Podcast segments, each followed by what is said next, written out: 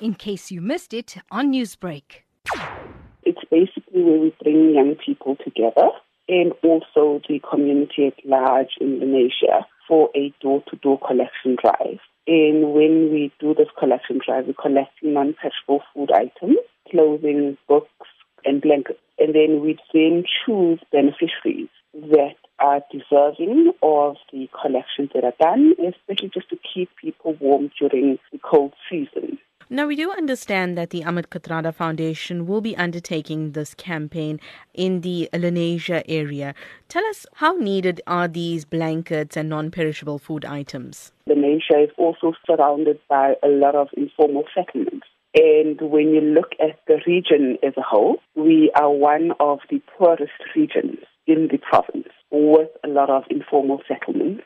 I think there is a big need for it especially in our different homes that we have and our children's centers and also the informal settlements. Youth Month is set to commemorate the courageous youth of 1976. So tell us, how are the youth of the Kathrada Foundation planning to move South Africa forward with more such initiatives? I think in the month of June, we first start off with Operation Winter Warm, which is a youth-led initiative. So we have this team of young people that work through the logistics and everything else but also they promote the spirit of volunteerism amongst young people. And thereafter, they will also be on Mandela Day be visiting a few children's homes where they'll be distributing these items. We also will be launching a workbook on the life of Kathrada for young people. Busi, how do you believe that the 1976 legacy should be best emulated by the current generation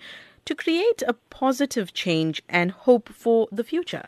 I think number one is young people, we should understand our history. And in understanding our history, we understand how we got to a point where we are now. And also understand that those young people at that time had a struggle that they were fighting against. And so do young people today. They need to look at what their struggles are and in a good and correct manner then fight those struggles to ensure that we have that non-racial, non-sexist country that we all envision. Newsbreak, Lotus FM, powered by SABC News.